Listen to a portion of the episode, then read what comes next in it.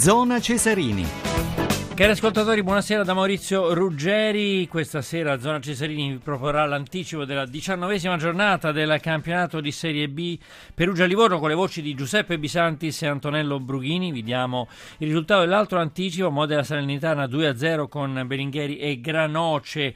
Eh, dopo il primo tempo vi parleremo della Serie A, tra primo e secondo tempo, presenteremo il diciassettesimo turno del massimo campionato, parleremo anche della crisi della Roma e della Lazio, andrà poi il secondo tempo di Perugia-Livorno, se avremo tempo vi parleremo anche dello sci della Coppa del Mondo in Val Gardena. Oggi si è aperta da 5 giorni di Coppa del Mondo di sci con il supergigante maschile sulla Sasslong, la mitica eh, discesa con partenza da Ciampinoi e arrivo a Santa Cristina, dominio norvegese. Ottavo il nostro Dominic Paris ha vinto Axel Svindala. Andiamo dunque a Perugia, Perugia-Livorno. Ce la raccontano Giuseppe Bisantis e Antonello Brughini. Gasbarro che spinge sulla sinistra, buona ancora l'azione di Gasbarro che poi mette un pallone tagliato in aria per Pasquato, finta, destro, tiro, rimpallato dal corpo di un giocatore, arriva da fuori la conclusione ed è un gran gol di Moscati, proprio lui che infatti non esulta e porta in avvantaggio il Livorno al 32esimo, gran tiro secco di Moscati, non ci arriva Rosati, bella ancora una volta l'azione di Gasbarro, bello il gol mentre si alza un altro cartellino all'indirizzo di un giocatore del Perugia Belmonte che protestava Moscati adesso viene applaudito. Zona Cesarini. Le 21.55, ancora buonasera da Maurizio Ruggeri. Dunque, dopo il primo tempo della Serie B, adesso facciamo uno stacco con la Serie A per presentarvi il diciassettesimo turno del campionato. L'anticipo domani Bologna-Empoli, poi ci sono le partite più importanti per quanto riguarda la testa della classifica: Carpi-Juventus, Atalanta-Napoli, Fiorentina-Chievo e Inter-Lazio domenica alle 20.45. Con noi è l'inviato della Gazzetta dello Sport Massimo Cecchini. Buonasera Massimo. Buonasera, buonasera a tutti. Vorrei parlare con te, visto che insomma, segui principalmente la Roma, della crisi di queste due squadre. Partendo dalla Roma si fa un gran parlare di Garzia, forse ultima chiamata quella contro il Genoa in casa, è così? Senz'altro ultima chiamata per Garzia, senz'altro ultima chiamata perché eh, la Roma non si può più permettere passi falsi, vero che il campionato è lungo, però la grande delusione dell'eliminazione della, dalla Coppa Italia, l'arretramento generale della squadra e, e, in fondo diciamo pure questo 2015 che punti alla mano se uno considerasse la, classi, la classifica dell'anno solare 2015 la Roma sarebbe soltanto quinta per una squadra che tutto sommato ha eccellenti prospettive, ha cominciato l'anno il 6 gennaio del 2015 essendo seconda in campionato ad un punto solo dalla Juve, si può vedere come l'arretramento in 12 mesi è stato netto. Certo, certo, ancora contestazione, no? Ieri sera con lancio di uova all'indirizzo del pullman della Roma, mi sembra, no? Sì, Momentaccio. Esatto. Momentaccio, alla cena degli sponsor è stata una cena in tono minore e poi appunto con la contestazione finale. Garzia, anzi probabilmente Garzia non è detto che neanche un successo possa salvargli la panchina, bisogna vedere in che modi arriverà e soprattutto il vero segreto è se la Roma riuscirà o se riuscisse a trovare un traghettatore tale da consentire di pensare e da, di progettare la prossima stagione con serenità, magari puntando su un allenatore che cominci un nuovo ciclo. Certo, eh, parlami anche della Lazio, Massimo Cecchini, cioè, eh, lo Tito dice um, insomma, um, che questa vittoria forse, eh, questo non lo dice lo Tito, lo, penso anche io, questa, questa, vittoria in Coppa Italia potrebbe aver salvato Pioli, però anche la Lazio è un momento molto difficile, il patrono dice è giusto che io come presidente mi assuma le responsabilità, ma c'è bisogno dell'apporto di tutti, che vuol dire? Beh, è un messaggio, un avviso ai naviganti che in effetti vuole vuole far sì che la, sia l'allenatore che la squadra uh, siano anche loro un po' sul banco degli imputati, che lo Tito per i tifosi della Lazio sia sul banco degli imputati è quasi cosa uh, scontata e da inizio stagione, sia per il mercato fatto che per le vicende pregresse che vogliono il tifo uh, biancoceleste sempre più lontano dalla squadra. Però obiettivamente ci si aspettava di più da questa formazione, anche dallo stesso Pioli l'impegno di eh, domenica prossima non è sicuramente dei più semplici visto che andranno in casa dell'Inter a giocare, l'Inter è capolista, è vero che in casa l'Inter è una squadra che raramente preme subito sull'acceleratore, però bisognerà vedere eh, che cosa succederà. Certo, certo. Eh, Massimo Cecchini, inviato dalla Gazzetta dello Sport, vorrei da te qualcosa su, non hai la sfera di cristallo naturalmente, ma insomma le favorite per questo scudetto le vogliamo accorciare un po', non ne diciamo 6 o 7, voglio dire. Per il momento l'Inter ti sembra la più accreditata? Io direi che sarà corsa 3 eh, Inter, Napoli e Juve, eh, mm. anche se la Roma uh, ha un organico tale da poterle consentire di rientrare nel gruppo credo meno la Fiorentina eh, che per certi versi offre uno, un gioco brillante, spumeggiante proprio perché qualche volta forse la rosa non così profonda e la desuetudine a giocare a certi livelli può giocare brutti scherzi in certe situazioni, però quest'anno eh, come mai andare in Champions League sarà fondamentale per tanti club perché eh, i discorsi economici a giugno si faranno stringenti soprattutto per società come Inter e Roma, a, a arrivare in Champions League potrà fare la differenza per programmare il futuro. Certo, hai parlato di rientro in gruppo, oggi mi sembra che sia rientrato in gruppo un personaggio in, storico insomma, del campionato di Serie A con la Roma, no? Eh beh, eh, eh. si sa che quando rientra il capitano per, eh, tutti eh, sembrano anche accogliere la cosa come se arrivasse il salvatore della patria. In questo momento non può essere il salvatore della patria, eh, sia per limiti anagrafici sia per semplice ruggine, eh, visto che manca dal campionato da fine settembre. In ogni caso è una buona notizia, un qualcosa che fa almeno eh, consente di avere più armi a disposizione, soprattutto per organizzare una squadra che in certi momenti sembra priva di carisma, priva di, leader, priva di leadership, è quello che, il carattere è quello che manca soprattutto a questi giocatori.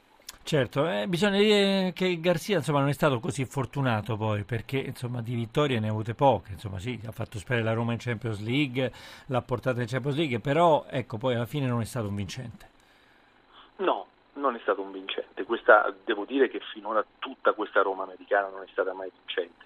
La Roma americana ha cominciato il, il suo percorso nel, nel, 2011, dal 2011 vittorie non ne sono arrivate, anche quando forse eh, è parso eh, esserci la possibilità. I primi due anni sono stati virtualmente buttati con un settimo, un sesto posto in campionato che eh, campionati tutto sommato che non erano impossibili visto che il livello degli avversari no, non era stato sferico. Poi c'è stata la finale di Coppa Italia persa nel 2013 che probabilmente è stata una ferita enorme perché è arrivata nel derby con la Lazio. Le ultime due stagioni la Champions League, due secondi posti brillanti, anche se a distanza siderale dalla capolista Juventus, e quindi eh, di vittorie non sono arrivate. Quest'anno archiviata malinconicamente la Coppa Italia che avrebbe consentito quasi un binario aperto, non dico fino alla finale, ma almeno fino alla semifinale. Eh, resta la Champions League per il Real Madrid, non mi sembra fra gli avversari più abbordabili e nel campionato ci sono questi balbetti che in qualche modo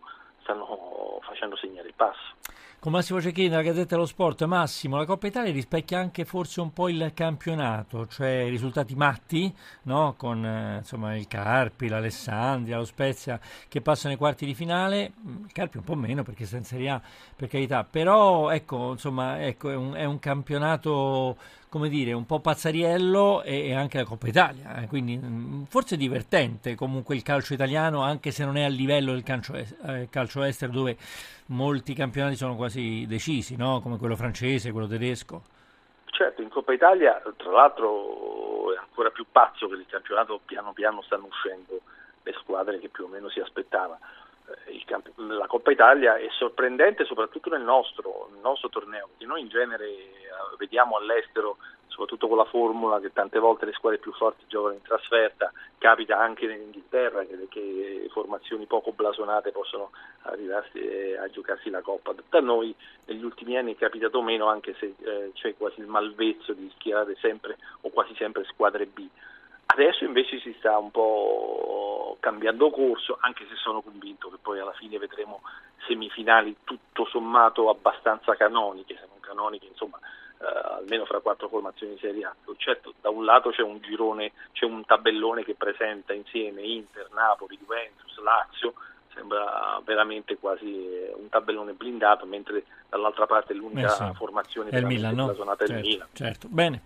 Noi ringraziamo l'inviato della Gazzetta dello Sport Massimo Cecchini, grazie Massimo per essere grazie stato con noi, buon lavoro. Buonasera. E torniamo invece a Perugia per Perugia-Livorno, il secondo tempo ce lo raccontano Giuseppe Bisantis e Antonello Brughini. Poi il tocco ancora a sinistra per Spinazzola, Spinazzola ormai attaccante aggiunto, la mette al centro, deviazione, mischia, disco del rigore, conclusione rimpallata, seconda conclusione rete, il gol di Drolé, giocatore entrato in campo. A inizio ripresa, dai e dai, il gol doveva arrivare, gol di Drolé, questa volta neanche Ricci ha potuto far niente, decimo minuto, Perugia 1, Livorno 1, Drolé, Perugia che comunque rimane ancora in possesso palla, sulla corsia di destra, il tocco all'indietro ancora per Del Prete che cambia gioco. Dall'altra parte, c'è l'aggancio da parte di Belmonte addirittura in posizione di ala sinistra, poi il tocco è per Spinazzola che lo mette ancora dentro, ancora Drolé, il gol con il gol del Perugia di Ardemagni che sulla sponda di Drolé sul secondo palo è andato a spingere in porta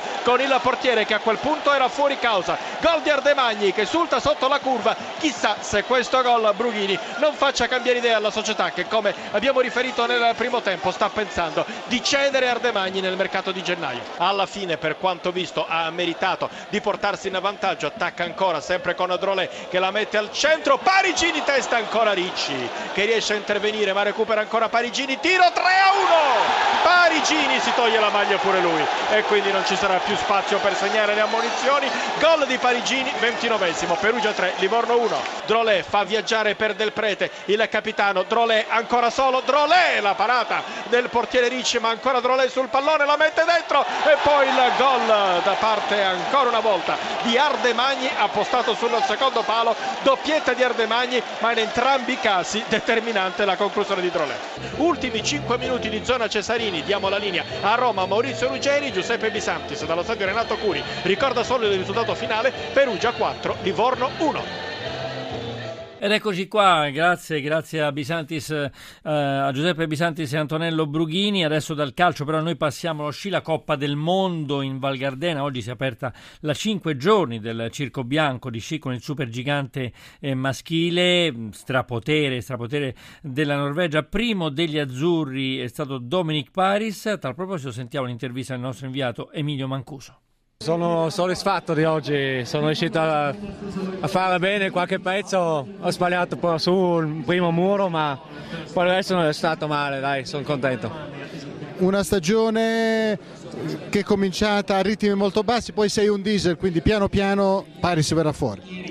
Sì, piano piano la fiducia cresce, eh, sempre un po' meglio e spero di, di fare meglio ancora domani e poi arrivano ancora le gare a gennaio e tutto e fin lì voglio essere al top. La gara di domani come la immagini? Ma bella, la pista bella, tutto, tutto perfetto, è solo da, da buttarsi giù e, e, da, e, darci dentro e poi spero di, che salta fuori qualcosa di bello. Con questo Svindel, con questi norvegesi è durissima. Durissimo ma è possibile da battere. E allora il primo degli azzurri, Dominic Paris, ottavo posto, Axel Svindal eh, ha vinto eh, questo Super G eh, maschile sulla Sasslong, la partenza al Ciampinoi, l'arrivo a Santa Cristina, una, una pista storia questa della Sasslong, dopo Svindal al secondo posto il connazionale, sempre norvegese, Jansrud, terzo, un altro norvegese il giovane Alexander Omot e quindi insomma strapotere della Norvegia. Domani, domani c'è anche um, una discesa, la discesa libera di, eh, di, domani eh, si corre in Val Gardena, mentre domenica c'è il gigante sulla eh, Gran Risa degli uomini in Alta Badia dalle 9.15 alle 12.15, domani la discesa invece dalle 12.15 e poi tutta la settimana che ehm, eh, diciamo, sono cinque giorni di seguito. Lunedì c'è il gigante parallelo, uomini sempre in Alta Badia, Alta Badia alle 18 e si conclude martedì con lo slalom uomini a Madonna di Campiglio, il, eh, gigante di lunedì alle 18, Madonna di Campiglio lo slalom uomini alle 17.45 e alle 20.45. Questo per quanto riguarda lo sci. Si chiude infine una notizia di basket con un'altra sconfitta in casa, la deludente, possiamo così definire la stagione dell'Olimpia Milano nell'Eurolega di basket, la squadra allenata da Repesa già eliminata, è stata sconfitta alla Forum eh, dal eh, Limoges per 69-77 nell'ultima giornata della fase a gironi, un, un, successo inutile anche per i francesi, a loro volta già eliminati, per Milano lonta anche dell'ultimo posto nel gruppo eh, B con appena eh, tre vittorie e sette sconfitte come proprio proprio il Limoges. E allora siamo, siamo, in, chiusura, siamo in chiusura del nostro programma. Eh, a Zona Cesarini hanno collaborato Tony Tisi per l'assistenza al programma, Giorgio Favilla per l'organizzazione. Leonardo Patanè che ha tenuto la regia, per la parte tecnica Marco Mascia e Emanuele Di Cavio. Scaricate pure il podcast della trasmissione zonacesarini.rai.it, seguiteci su Facebook Radio 1 Sport, visitate il nuovo sito radio1sport.rai.it. Domani ci sono i programmi sportivi come sempre, fine settimana, extra time dalle 11.05, sabato sport dalle 13.45. Adesso dopo il GR ci sarà la musica di King Kong con Silvia Boschero, diamo spazio alle importanti notizie del GR1 da Maurizio Ruggeri, la più cordiale buonanotte a tutti.